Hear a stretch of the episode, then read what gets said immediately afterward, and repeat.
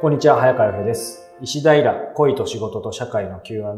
今日は第156回です。飯田さんよろしくお願いします。はい、よろしくお願いします。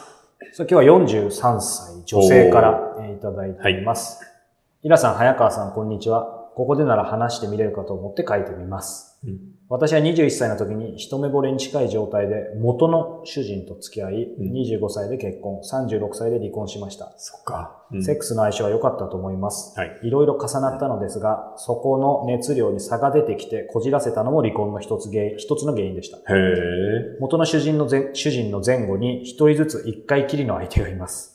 が、実はそれほど好きな相手でもなかったので、どちらも私の気持ちが開けず、何も感じず、やっぱり好きでもない人とするっていいことないと結論づいてしまいました。うん、生活だけだと、こんな人と一緒に暮らせればいいなと思う人がいなかったわけでもないのですが、セックスしたいと思えるほど好きになることがなく、結局そこがネックで今まで一人です。この先もずっと一人は残念に感じて、自分でもどうにかならんもんかなと思います。うん、何か視点とか価値観の変わるアドバイスをいただけませんかということです。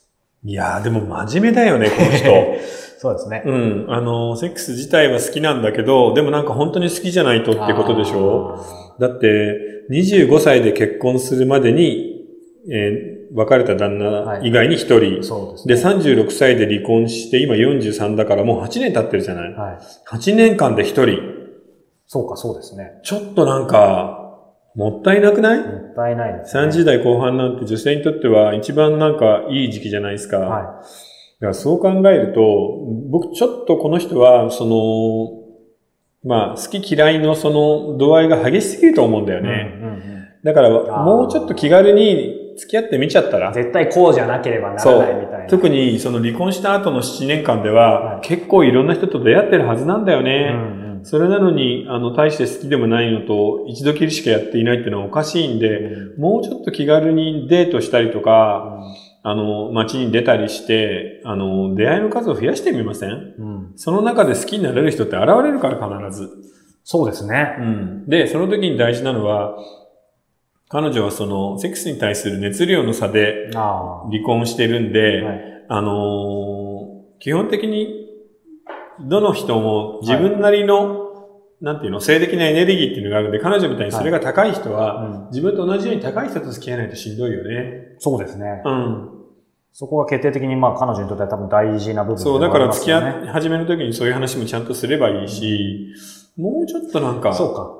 うん、心開いた方がいいかな。だからこそ開いてもうちょっとオープンな方が、そうしないと変な話試せないですよね。そう、わかんないからね。熱量がそれこそ。もういい大人なんだから、うん、もうちょっと気軽に試してみませんっていう感じはしますね。うん、しかも別にね、当然、まあ、この彼女もフリーなわけですから。うん。全然いいと思うけどね。うん、で、43ってまだこれから全然長いし、そうですね。やっぱり一生一人でずっとそうなっちゃうみたいなことを今考えることないから、うん、こういう人の方が意外と再婚いけると思うんだよね。ああ、そうですね。はっきりしてるから、うん、そこの自分さえちゃんと開けば。そうそうそう。うん、だからあんまり考えずにもうちょっと出会いを増やしてデータとかして、セックスも時々しちゃえばいいじゃんと思うんだけど。うん、でもそう考えると、まあセックスもそうだし、うん、なんだろう、そういう、まあ特に異性と付き合うとかってなんか自分の観念とか概念とかって、まあ、なかなか難しいでしょうけど、たった一つのここっていう部分がどうか、うん、あるかってだけです。うん、人生ってすごい変わりますね。本当だね。うん、っていうか、みんなさ、自分はこういう人間だって決めつけすぎてると思う。もっと自由になっていいよね。そうですね。うん、先週の、運が悪いとすぐにモチベーションが下がっちゃうって言うけど、いや、そんなことはない。で、彼女だってね、はい、7年間で一人、いやいや、もっとチャンスはあったでしょって思うし、うんうん、自分はこの人は違うみたいなことを言いすぎるよね。そうですね。うん、付き合ってみないとわからないのに。確かに。うん。そしてまあこのね、別れた旦那さんのことは別に今そんなに戻りたいとかはないんでしょうから、うん、そういう意味でも別に縛る必要がないですよね。うん、そう、もっとなんか自由になってもいいかもしれないね。うんうん、じゃあまずもうちょっとね、うん、気楽に。うん、でもさ、この最初に書いてあるさ、はい、ここでなら話してみれるかってことはさ、もう誰にも言ってないってことだもんね。ってことですね、友達とかにも。はい、だからもうちょっと、オープンにしたら、うん、セックス&ザシティじゃないけど、そうですね。自分の性について話せる友達みたいなのを作ったらどうですかね。うん、まあでもこの番組ずっとやってるとでもね、なかなかやっぱそうじゃないっていう人が多いですよね。そうで、そういう人だったらさ、紹介もしてくれるから。ああ。そうか。オープンな人だったらそうですよね。だからもうちょっと、なんか自分を開いた方がいいかな。